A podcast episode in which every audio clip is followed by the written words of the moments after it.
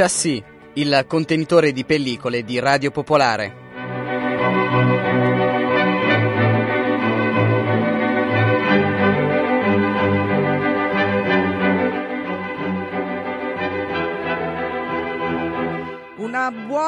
Giornata a tutti, bentornati a Chassis, parliamo di cinema anche nel giorno di Pasqua con Barbara Sorrentini e eh, tante voci in questa puntata.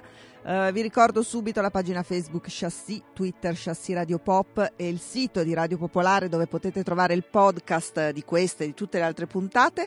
Uh, intanto però io gli auguri di Pasqua ve li voglio fare in questo modo. Perché Dio può perdonare le colpe commesse contro di lui, ma non può perdonare per conto terzi, diciamo. Non può perdonare le colpe commesse contro un altro, contro gli uomini. Solo la vittima può perdonare colui che gli ha fatto del male, ma se la vittima è morta, nessuno ti potrà mai perdonare al suo posto. Nessuno, nemmeno Dio.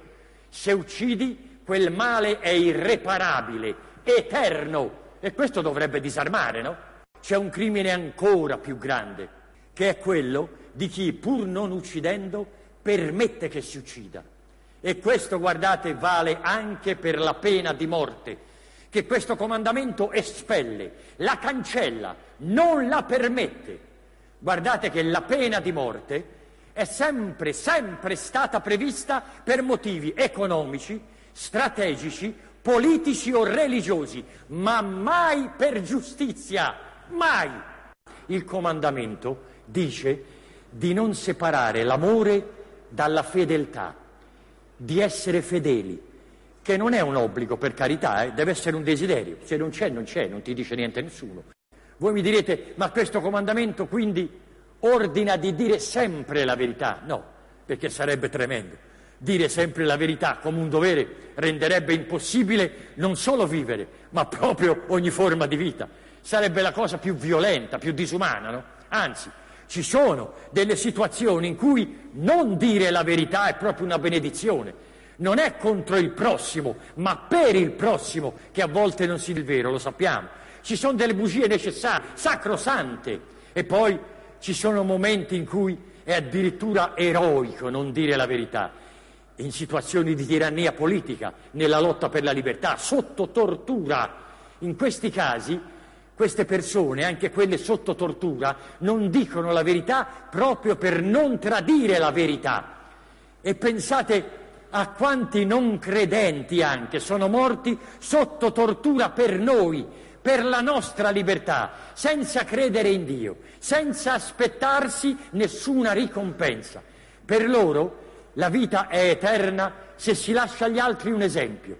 Queste persone hanno una fede profonda nella continuità della vita e danno la loro vita, diciamo, per lasciare qualcosa che possa apparire bello a coloro che verranno.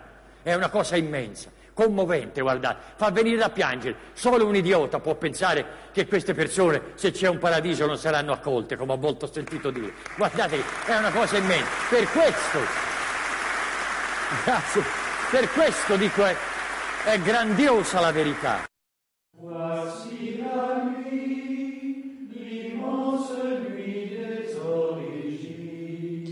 Roberto Benigni, un estratto dai Dieci Comandamenti, forse uno dei più forti e anche più politici. I Dieci Comandamenti ora sono usciti in DVD, eh, se li avete persi nella sua diretta, andata anche in televisione, eh, avete la possibilità di riascoltarlo o forse farlo riascoltare. La Des Hommes de Dieu, non so se vi ricordate quel film questo è un estratto dalla colonna sonora.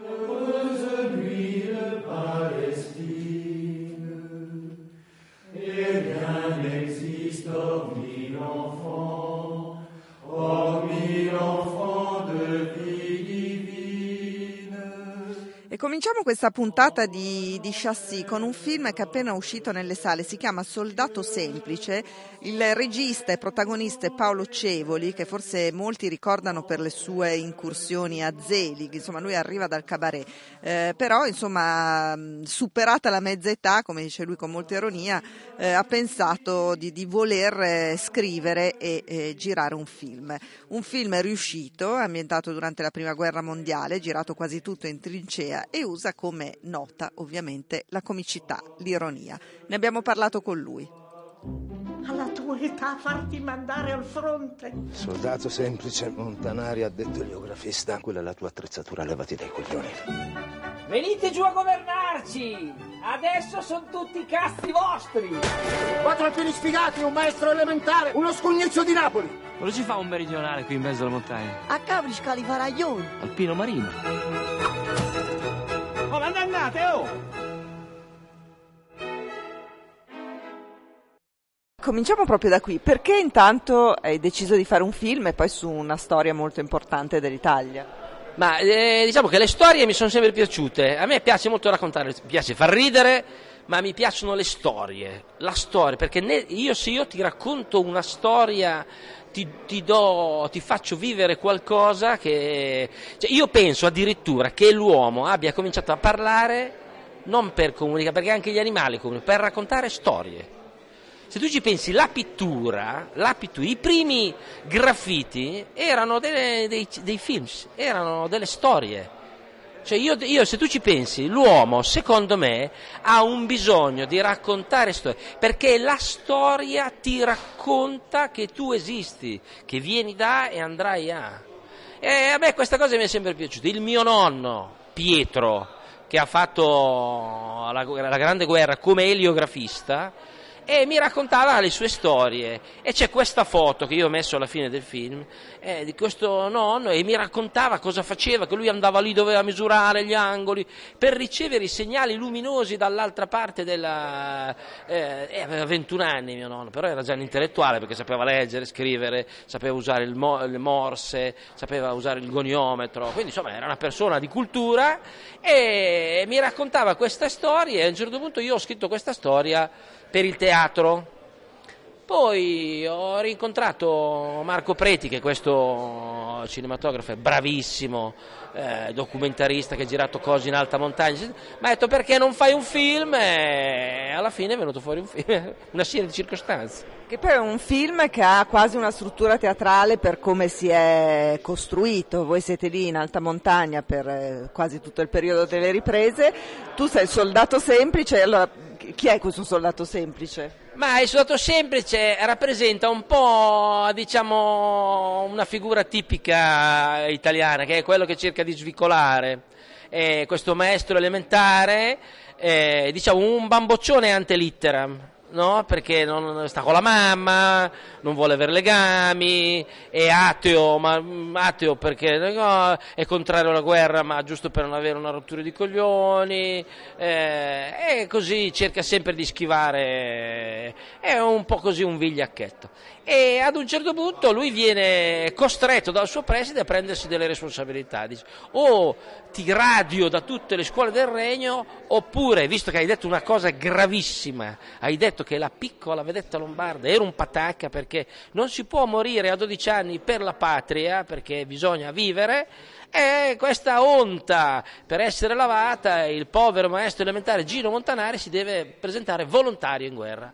E qui incontra il suo posto, incontra un ragazzino di Napoli, eh, uno scugnizzo di Capri, anzi, di, del 1899, che invece è molto credente, molto legato alla famiglia, molto eh, eroico e il rapporto fra questi due si rovescia e si cambiano. Ovviamente il film fa ridere perché il personaggio è eh, comico, la storia non fa ridere perché è una storia drammatica, evidentemente si può far ridere parlando di un tema come la guerra. Ma io devo dire questo, eh, io penso che sia una caratteristica degli italiani, ridere lì dove le cose vanno male, perché quando le cose vanno bene sono capaci tutti, ma tirar fuori la battuta, tirar fuori ironia, leggerezza nei momenti di difficoltà penso che sia una nostra caratteristica.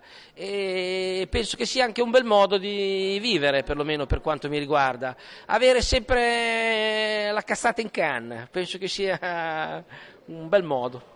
Ti sei ispirato a qualcosa, a qualcuno per, per, fare questo film? Vabbè, adesso penso a Benini con La vita è bella, ma l'ha fatto anche Salvatore Scomediterraneo per non parlare di Monicelli. Però in realtà si osa poco, in effetti, e soprattutto riuscire a fare un bel film facendo anche ridere.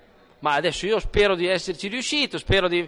Diciamo che io ho, ho, ho sempre amato molto la commedia all'italiana, direi che Bonicelli, eh, insomma, Risi, voglio dire, noi penso che da questo punto di vista abbiamo una tradizione di commedia all'italiana che come la definisce Monicelli appunto è quella di ridere in situazioni drammatiche. E questa cosa penso che sia, non dico più difficile, più che tutto è, è, difficile far ridere, è difficile far piangere, è difficile, non è che questione, però penso che sia proprio una caratteristica del, del mio modo di, anche di raccontare e di fare teatro. Una guerra fatta appunto di molti ragazzi e anche nel film il rapporto con i ragazzi è costante naturalmente. Ci racconti un po' anche, anche dei retroscena di aver girato in questo modo, prima dicevo teatrale, l'idea di una compagnia. Se, l'idea è stata proprio quella di creare una compagnia di giro. Eh, siamo stati cinque settimane a girare e due settimane a provare. Eh, io non avevo mai fatto il regista, ma neanche teatro, eh. Io? A teatro, nei miei spettacoli, ho un regista teatrale e, e quindi io ho adottato con loro la, quello che faccio io a teatro, che è un lavoro su di me e sul personaggio e assieme a loro, assieme a loro abbiamo ragionato, ci siamo divertiti, abbiamo fatto proprio come era una volta, la compagnia di giro, molto teatrale come tu giustamente hai detto.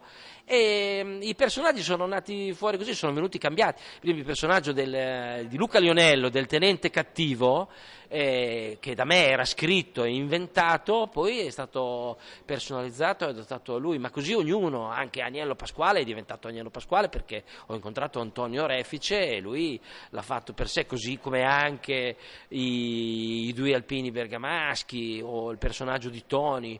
È stato un lavoro, diciamo così, proprio di, di cura del, del personaggio, proprio come nel teatro. Come mai la Valtellina? Così così un riccionese che va in Lombardia. Ma diciamo che avere la passione per la montagna me l'ha trasmesso il mio babbo. Il mio babbo, quando noi avevamo la pensione a Riccione, la pensione Cinzia, la chiudevamo, andavamo in montagna. E quindi le scarpinate, le passeggiate, il trekking è sempre stato molto bello. Noi andavamo sulle Dolomiti, in Val di Fassa. E poi io cinque anni fa, ho, da turista, conosciuto la Valtellina, mi sono innamorato e devo dire che mi piace molto. Mi piace molto la, questa figura del, di questo animo apparentemente chiuso del valtellinese, però in realtà eh, molto, molto affettuoso, che quando entri, noi siamo stati accolti con un affetto da tutti tutta la popolazione di questi comuni. E poi mh, mm, mi piaceva ambientare il film in questi piccoli eh, ci sono tre piccole cittadine che sono Capri, Riccione e Bormio. Riccione non si vede perché sono io che vengo. Capri si vede e l'Alta Valtellina si vede. Che sono eh, il sud, il centro e il nord se ci pensi, il Tirreno, l'Adriatico e la montagna. E comunque hanno come caratteristica di essere piccole cittadine, tutte turistiche e delle perle che tutto il mondo ci invidia, no? perché dal punto di vista naturalistico penso che l'Italia non abbia eh, niente da invidiare a nessuno. E così l'Alta Valtellina è diventata un po' per me una seconda Romagna, una seconda casa. Che cosa vuoi che resti di questo film? Non, non parliamo di messaggio, però insomma che cosa resti in chi lo guarda?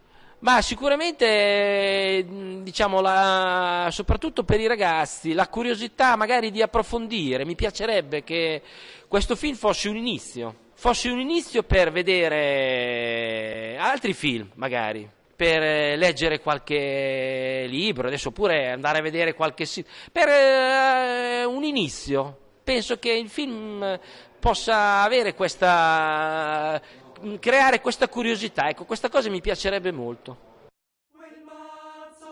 Chi è che era la piccola vedetta lombarda? Un gran patacca.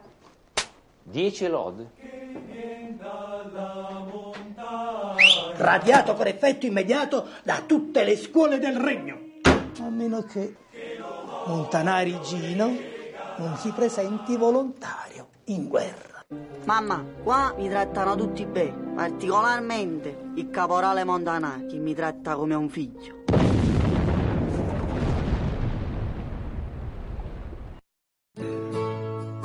Paolo Cevoli, soldato semplice. Stato tanto tempo vivere è un ricordo senza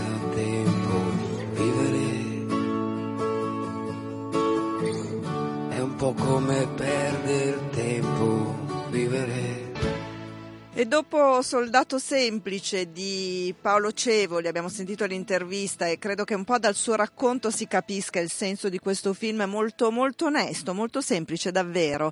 Ehm, ora parliamo di un altro film che insomma di semplicità ne ha meno, si tratta di Ho ucciso Napoleone di Giorgia Farina con eh, Adriano Giannini, Michaela Ramazzotti di Broderienzo.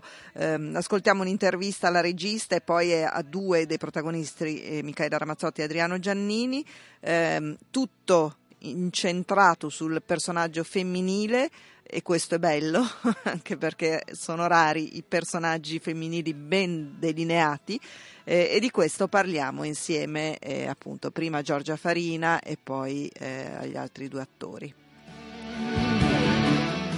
Questa storia che ha un sacco di ruoli femminili e anche belli, cosa rara nel cinema. Come è cominciata questa, questa avventura? Beh, io avevo voglia di sperimentare un po'. Uh, spesso um, i personaggi femminili sono descritti in maniera molto bella nel cinema italiano, però uh, credo che mancasse una figura un po' più dissacrante, più moderna. Spesso la donna è madonna, brava, virtuosa, oppure è totalmente fallimentare, una disperata vittima, spesso degli uomini. Allora mi è venuto in mente il personaggio di Anita, che è assolutamente moderno perché è pieno di vizi e non è assolutamente virtuosa e um, è assolutamente fallimentare. Infatti il film, la storia inizia con un suo grande fa- fallimento. Però che fa Anita? Non è che si butta giù, va avanti e attraverso la vendetta uh, cerca di uh, vendicarsi di chi le ha fatto del male, quindi di, di raggiungere il suo obiettivo. E per me era importante parlare di donne forti che raggiungono il loro obiettivo oltre ad Anita, interpretata da Michela Ramazzotti, c'è un gruppetto di donne fantastiche, Elena Sofia Ricci, Iaia Forte, Toni, che è anche una famosa cantante, e Monica Nappo,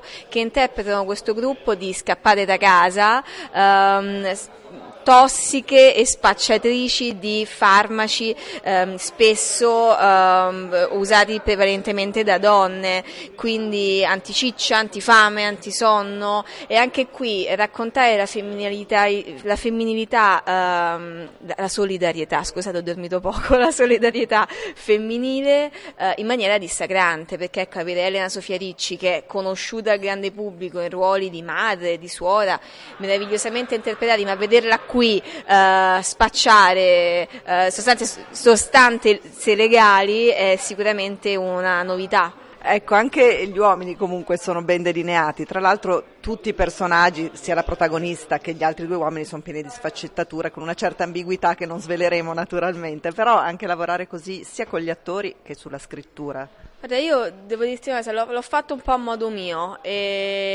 ho questo stile, questo modo di vedere il mondo leggermente ironico e cinico e anche nella descrizione del, dei personaggi maschili che sono rappresentati benissimo da Libero De Rienzo e da Adriano Giannini che fanno da controparti maschili a Michela Ramazzotti nella durata del film, ho voluto raccontare delle persone un po' bieche, un po' cattive, che spesso sembrano una cosa ma in realtà sono un'altra un'altra, perché, perché mi interessa fare un tipo di commedia che sia anche un po' dissacrante, anche perché io, a me piace molto l'umanità e sono fondamentalmente con, convinta che c'è del buono e del cattivo in tutti, dipende molto dalle situazioni e in questa situazione in Ucciso Napoleone tutti sono un po' cattivelli. Dove avete girato tutto all'Eur, no? Abbiamo girato no, a Roma eh, la, la, casa di Michaela in un grattacielo all'Eur, eh, per il resto abbiamo girato sì, in zone di Roma che non sono molto viste nel cinema, quindi abbiamo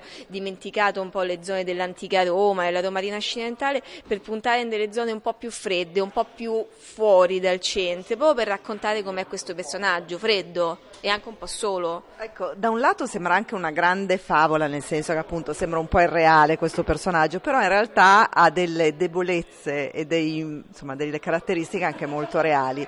Hai sempre giocato, credo, sul filo, anche cinematograficamente come stile, che ti sei ispirata a qualcosa, cosa volevi fare? Ma io sono una grandissima consumatrice di favole e di fumetti. Sono cresciuta leggendo soprattutto Dylan Dog, Text, e quindi credo che questo si rifletta poi in un'estetica che sto cercando, questo è il mio secondo film, di rendere il più personale possibile. Amo le favole e credo che si possano ancora raccontare favole se vengono modernizzate. In realtà Micaela è una strega cattiva con il cuore buono uh, de- del 2015. Grazie. Grazie a te. Ciao. Grazie mille. Dottoressa, che succede? Che è il bambino? Che palle sto bambino, sta molto meglio di me, piuttosto. C'è un cosino in mezzo alle gambe, una sottile linea. Secondo lei vuol dire che è maschio? Non saprei, così è un po' difficile. No, perché da quella lineetta dipenderà tutta la mia vita. Mi dovrò occupare di calcio o di danza, di bambole o robot. Dovevo farmelo dire. Io ho sempre immaginato una femminuccia. Che, che poi, se posso permettermi, nel caso sarebbe bello se si chiamasse Dora, come mia nonna. Era bella sua nonna? Mm, no, era molto bassa e grassissima, ecco. Eppure zoppa, no? Zoppissima. Ma non ha fame lei? Beh, un bel personaggio Anita, raro nel cinema italiano, un personaggio così delineato che immagino sia stato fatto anche con molta ironia. Sì, con tanta ironia, quando ti avvicini a un film dai toni poi a fumetti, dai toni eh, pulp, eh, insomma una dark comedy, black comedy donna che racconta una dark lady, quindi sì, molta ironia. Insomma, anche perché andavo in giro con acconciature assurde, con abiti assurdi, piena di vernici, sangue, quindi sì, con molta ironia, mi è piaciuto tantissimo giocare a questo personaggio. E nonostante questo, però, anche con molta fatica ogni tanto escono le debolezze di questo personaggio. Ovviamente tu le trattieni, è tutto un sì. lavoro di trattenere emozioni, sì. però si intravedono. Beh, per fortuna, per fortuna, perché Anita eh, si rigida per tutto il tempo, però appena si innamora viene fregata da un uomo, da un avvocato. Viaggio, interpretato dal bravissimo Libero De Rienzo. Però lei, il bello di lei è che subito si rimette mm, in gioco, non si lagna, non si piange addosso, è un personaggio che ha una grande forza comunque. Generalmente eravamo abituate a donne magari con molte più fragilità. Lei non la vediamo mai piangere nel, nel, film, questo è un lato che mi stuzzicava molto della sceneggiatura. Nonostante la chiave sia molto fumettistica e quasi irreale, in realtà forse un po' tutte le donne riescono in qualche modo a ritrovarsi in questo personaggio, perché qualcosa c'è di reale. Beh sì, perché innanzitutto perché la vendetta è femmina perché le donne sono molto più vendicative degli uomini, perché siamo più matematiche, siamo più lucide, siamo più più, più intelligenti, via. Oh, e diciamolo. no, ma poi eh, io ci sto giocando e scherzo su questa cosa, però siamo più in questo più veloci, ecco.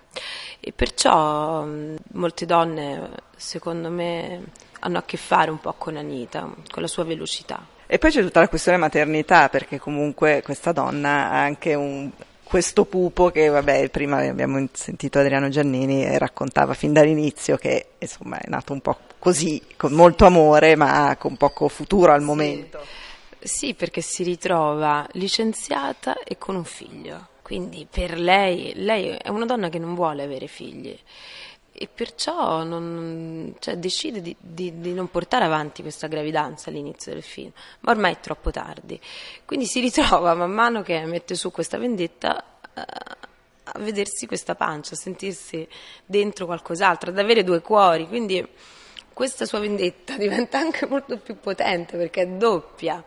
E, e questo, questo mi è piaciuto. Qui, ma anche in genere quando lavori a qualche personaggio, il tuo approccio qual è? Cioè cerchi, quanto cerchi di mettere di tuo, cosa cerchi, cosa ti ispira, insomma il tuo lavoro di costruzione.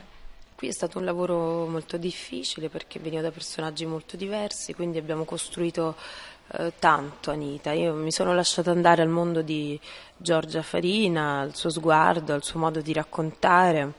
E, mm, io non ero un'appassionata di Dark Lady, sicuramente venivo da film come eh, diversi, insomma, appassionata più di Tarantino sicuramente di Ettore Scola e di film la vecchia commedia all'italiana, quindi di mm, attrici come mm, Vitti, Sandrelli, eh. però poi pensandoci, eh, no, pensandoci la Vitti fece la, la, ragazza con la pistola dove c'era la vendetta, però non mi sono in realtà, non ho rubacchiato nulla da, da, da nessuno, mi sono solo affidata a lei e ho chiesto a lei cosa poteva essere, eh, cosa potevamo dare ad Anita come nevrosi, abbiamo pensato di darle una nevrosi che era quella di picchiettare le dita in continuazione per scaricare la tensione e poi insomma sai questo abito, questa maschera, questi occhiacci da pestifera mi hanno aiutata.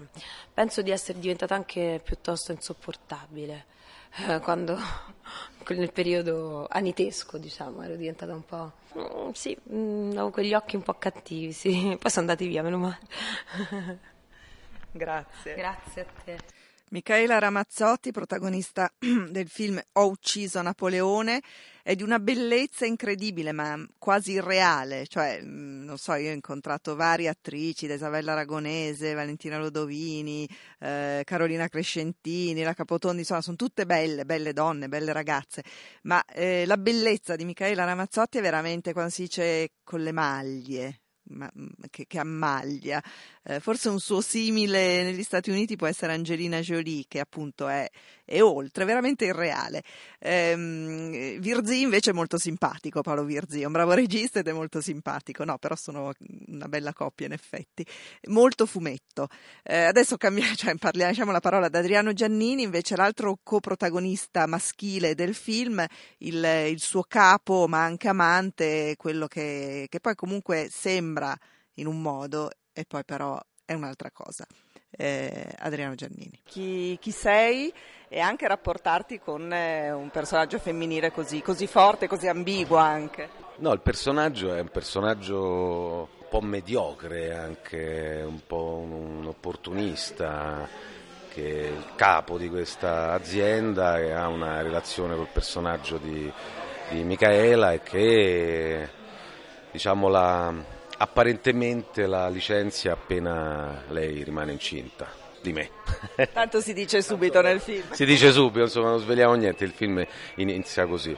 Quindi un personaggio che è um, un po' un, un, opportunista, un po' laido, un po' mediocre, questo mi sembra di dire, che però poi avrà un suo, un suo riscatto nel film, forse alla fine è uno dei personaggi poi più positivi. Sì, perché c'è questa ambiguità e sfumature su tutti i personaggi, però volevo chiederti che cosa ti ha affascinato di questa sceneggiatura? Guarda, allora, di, de, della sceneggiatura già nella prima lettura si percepivano dei, dei toni, dei colori diversi rispetto alle commedie che mi sembra di vedere in questo momento in Italia. Poi ho visto il film precedente di Giorgia e, e quindi si, si intuiva un, anche un, il tentativo di, di, far, di un linguaggio cinematografico diverso, più, più pazzo, più rischioso, più, più, azzardato e a me quello piace, insomma, mi piace sempre avere la possibilità di prendere rischi, di poter sbagliare, di fare delle cose che magari apparentemente eccessive, però insomma bisogna, in questo lavoro bisogna cercare di rischiare e, e vedere che succede. Il risultato mi sembra, mi sembra, molto buono. Noi dal punto di vista nostro, diciamo, di attori, credo che tutti abbiamo avuto un po' lo stesso problema che diventava anche la sfida in, in, trattando dei temi così, dei personaggi di questo tipo in un film così, che è quello di eh, quando i personaggi sono così caratterizzati, accompagnati da, una, da, un ritmo forte, da una fotografia molto ehm, colorata, il, il, rischio è di, di, di, di non ehm, di far perdere l'umanità ai personaggi. Quindi usare dei registri così opposti, come magari può essere una, una scena che è costruita in maniera eccessiva, dove i personaggi sono eccessivi nella, nella loro comicità, eh, al limite del grottesco, subito dopo invece avere una scena di, di verità, quindi di emozioni vere, quello è molto difficile poi renderlo credibile, però mi sembra che ci siamo più o meno riusciti in questo. Dicevo infatti a Giorgia, la regista, che in effetti un film così mancava in Italia, anche così delineato con i personaggi. Però ti faccio una domanda a te, spettatore di cinema, se vai spesso e quali sono i film che, che più insomma, preferisci vedere? Ah, sì, vado spesso, però sempre, mi dico sempre, sempre, poco rispetto a quello che dovrei.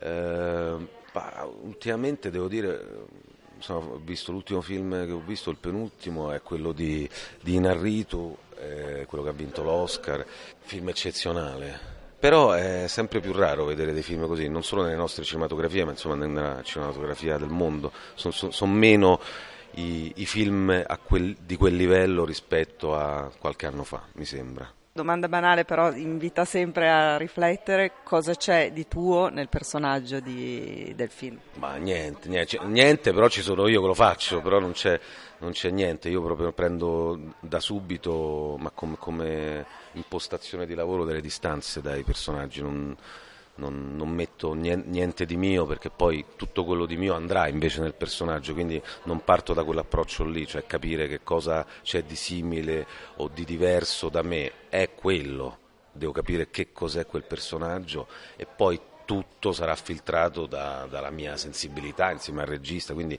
di, di, di tuo c'è sempre tantissimo nei personaggi, quindi è meglio partire con una distanza. Credo, eh? almeno io faccio così. Poi. Grazie.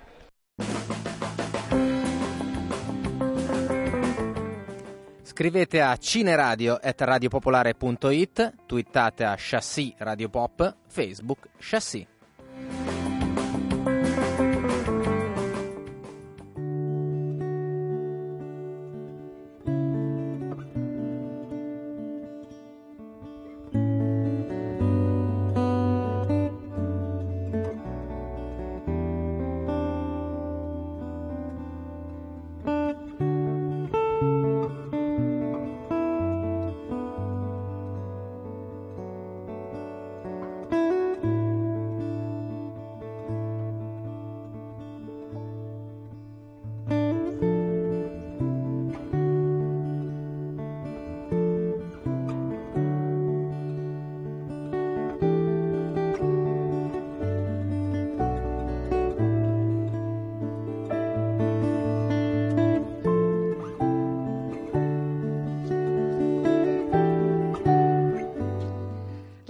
Dei Santi, un eh, film che racconta l'andrangheta da un punto di vista femminile, le donne che girano intorno all'andrangheta. Una è, una, è un magistrato, interve, interpretata da Valeria Solarino, che eh, arriva in Calabria.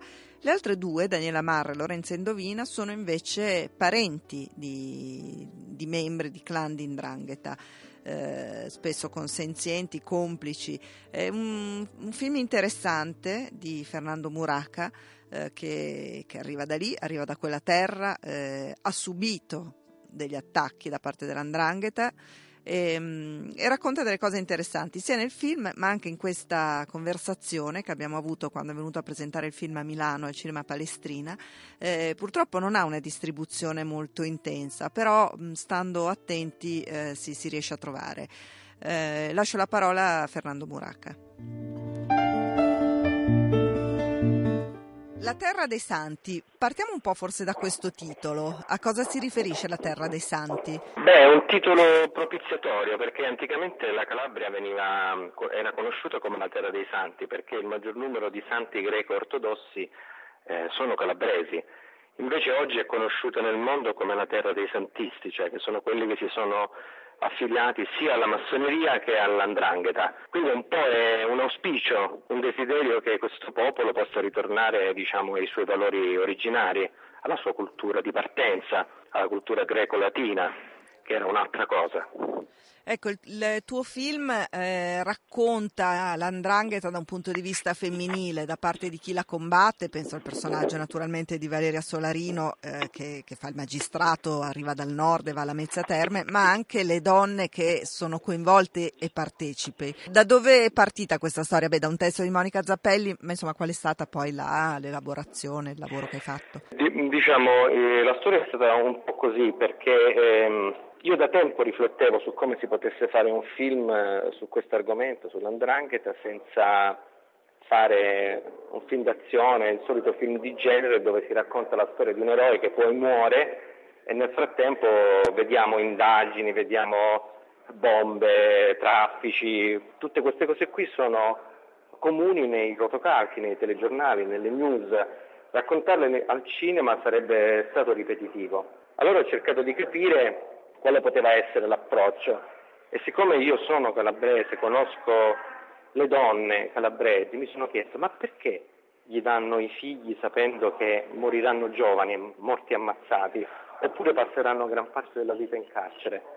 E per lungo tempo mi sono interrogato su questa cosa, finché a un certo punto ho incontrato Monica Zapelli, gli ho proposto di scrivere questo film insieme con me e, e lei ha individuato un caso c'era stato solo un caso nel 2008 di un giudice di Reggio Calabria che aveva eh, operato sulle donne sopra, eh, sottraendo la responsabilità genitoriale per salvare dei bambini che avrebbero fatto certamente una brutta fine. E su questo abbiamo cominciato a lavorare. Abbiamo lavorato a lungo perché la prospettiva femminile è interessante, molto più interessante, perché gli uomini nell'andrangheta comandano e gestiscono i traffici, le donne l'educazione sentimentale dei bambini, li collocano nel mondo con una prospettiva, quindi lavorare sulle donne era molto più interessante. Poi Monica ha continuato a sviluppare questa storia che avevamo scritto per il cinema facendone un romanzo. Fare ritratti di, di donne appunto coinvolte nella, nella, criminalità organizzata, adesso mi viene in mente Luna Rossa, ma mi viene in mente anche più recentemente Anime Nere che tra l'altro è proprio girato in Calabria, quindi è sempre una sfida perché forse c'è anche meno letteratura sulle donne. Lo avete anche proprio lavorare con le attrici, Valeria Solarino, Daniela Marra, Lorenza Indovina, che comunque insomma sono molto credibili. come sono entrate in questi personaggi? Sono tutte e tre le attrici in modo diverso, con storie artistiche diverse, sono entrate nel film con un grande cuore. Per esempio eh, la Indovina ha voluto che io registrassi eh, tutte le battute nel dialetto di Lamezia Terme in modo tale che lei potesse riproporlo in modo fedele. È stato un lavoro lunghissimo, estenuante per lei. La Marra invece che è di Reggio Calabria ha dovuto adattare il suo dialetto a quello lametino che è molto diverso. La Marra per esempio per trovarlo ho fatto più di 100 provini perché volevo nel ruolo di assunta una, una, un'attrice che non fosse riconoscibile, con cui le calabresi potessero identificarsi. Invece la, Lorenza, la Lorenza Indovina è stata straordinaria perché ha accettato di, di fare un ruolo difficilissimo, che era il ruolo della cattiva, diciamo così per semplificare, anche un po' lontano dagli ultimi ruoli che aveva fatto che erano più eh, di commedia e ha dimostrato la grande attrice che è. Con Valeria Solarino invece è stata un'esperienza straordinaria perché si è instaurato da subito un meccanismo di fiducia molto profondo. Valeria è una donna di una gentilezza e di una classe straordinaria e nessuno veramente quando l'ho vista arrivare al colloquio che abbiamo fatto la prima volta ho detto non può che essere lei perché doveva fare nel film cose molto antipatiche che rischiavano di, dire, di mm, creare un personaggio respingente. Lei con la sua dolcezza, con la sua capacità con la sua umanità è riuscito a fare un personaggio riuscito. Ecco, è interessante, oh, voglio dire, non è unico però il fatto che dei magistrati ovviamente dal nord vadano al sud a lavorare eh, contro le mafie, però insomma da un po' di anni eh, sappiamo come l'andrangheta si sia infiltrata in Lombardia e, e, anzi ce n'è parecchia. Ecco, questo lavoro di scambio in qualche modo e, e anche per produrre un film così, insomma, che se hai trovato delle difficoltà per, per produrre questo film e anche per girarlo poi eh, sì. in Calabria? Guarda, um, in Calabria non è stato possibile girarlo il film perché mm, le istituzioni non, non, l'hanno accolto in nessun modo, né con un sostegno economico né con un'accoglienza logistica, esprimendo in tal modo una volontà precisa, perché il film aveva già, sost- aveva già ottenuto il sostegno eh, come opera mh, mm, riconosciuta culturalmente dal Ministero, aveva già la richiesta approvata delle Regioni Puglia, un film scritto da Monica Zappelli che aveva già scritto i Cento Passi, di un regista calabrese la cui famiglia aveva subito la distruzione dell'azienda. Quindi eh, diciamo, è piuttosto sconcertante che la Calabria, le istituzioni calabresi non abbiano accolto il film e pone moltissimi punti interrogativi. Bisogna dire che il governo della regione era diverso, non è quello attuale. Questo diciamo per quanto riguarda il motivo per cui noi non abbiamo girato in Calabria è stato dolorosissimo per me, perché avrei voluto immergere il cast in una lingua, in un contesto che mh, poteva sostenere l'interpretazione degli attori. Dove avete girato quindi? Abbiamo girato a Manfredonia, che ha un territorio molto simile dal punto di vista paesaggistico alla Messe Terme. Oltretutto c'è un lunghissimo molo che ferisce il mare, come disegnando una grande ferita, molto simile al molo che c'è alla Mezza Terme, uno di quei residui della speculazione industriale, la SIR in particolare alla Mezza Terme, che ha costruito e devastato il territorio senza produrre eh, nessuna ricchezza, nessuno sviluppo. La tua esperienza autobiografica quanto ti ha aiutato nella realizzazione di questo film? Beh, questo è un aspetto molto interessante della vicenda perché è difficilissimo raccontare un fenomeno come l'andrangheta se non l'hai respirato sulla, sulla, tua pelle. Io fin da bambino ho visto, mi ricordo un'immagine di un uomo che arriva nell'azienda di mio padre, parcheggia la macchina davanti alla pompa di benzina perché mio padre aveva una grande impresa di costruzione, aveva una pompa diciamo personale per i suoi camion. Quest'uomo parcheggia la macchina, fa il pieno e se ne va. Io non lo conoscevo, ho chiesto agli operai di mio padre chi fosse e hanno abbassato tutti la testa. Era appunto un, uno che aveva la forza, la prepotenza di poter fare il pieno di benzina gratis, diciamo così, ma lo faceva per manifestare il suo potere e il suo dominio su quel territorio. Poi, poverino, ha fatto una brutta fine, come la maggior parte di queste persone. Un giorno è andato a vedere suo figlio che era nato in una clinica, è andato a salutare la moglie, è uscito e l'hanno ucciso. Quindi queste sono storie che ti segnano, che ti fanno comprendere che nella tua città c'è una guerra civile, che questa guerra in questa guerra le prime vittime sono i bambini, perché se hanno la sfortuna di nascere nelle case sbagliate avranno una vita difficile e terribile e poi le donne, le donne che vivono con i mariti latitanti, nella continua paura che li ammazzino, che ammazzino i loro figli, che devono andare a trovare nelle carceri di Milano ogni volta facendo dei viaggi della speranza, è una vita atroce per una donna. Infatti abbiamo scoperto che molti di loro fanno ampio uso di psicofarmaci perché è una vita insostenibile. Fernando, grazie anche per questa tua testimonianza, eh, insomma un film che deve essere visto, è molto utile quando escono film così, purtroppo appunto in Italia non sono ancora abbastanza, sono troppo pochi. Io spero che i, i milanesi lo vadano a vedere al cinema Palestrina dove è in programmazione per sostenerlo il film perché dà l'opportunità di entrare in una realtà comprendendola perché non si parla dei traffici, dell'andrangheta ma di che cos'è, perché è così forte e i milanesi lombardi devono conoscere questa realtà perché ormai li riguarda sempre più da vicino e non hanno autodifesa, mentre noi al sud che la conosciamo sappiamo come, anche come difenderci, come tutelarci. Ecco, allora arrivederci a tutti, grazie moltissimo per questa intervista, spero che il film piaccia ai lombardi. Grazie a te, ciao. Ciao. Fernando Muraca, La Terra dei Santi, questo punto che diceva alla fine è molto importante, credo, l'aiuto da parte di chi ha vissuto anni e anni di, di mafie eh, al sud, eh, ormai veramente ha sviluppato anticorpi e può aiutare a lottare anche al nord. Eh, chiudiamo con la canzone dei titoli di coda di aprile, Nicole Croisil, eh, da una nuova amica di François Ozon, un film che vi consiglio, è appena uscito, è uscito la settimana scorsa. Un saluto da Barbara Sorrentini, ancora buona Pasqua, andate sulla pagina Facebook Chassis, eh, Twitter Chassis Radio Pop e troverete poi il podcast. Ciao!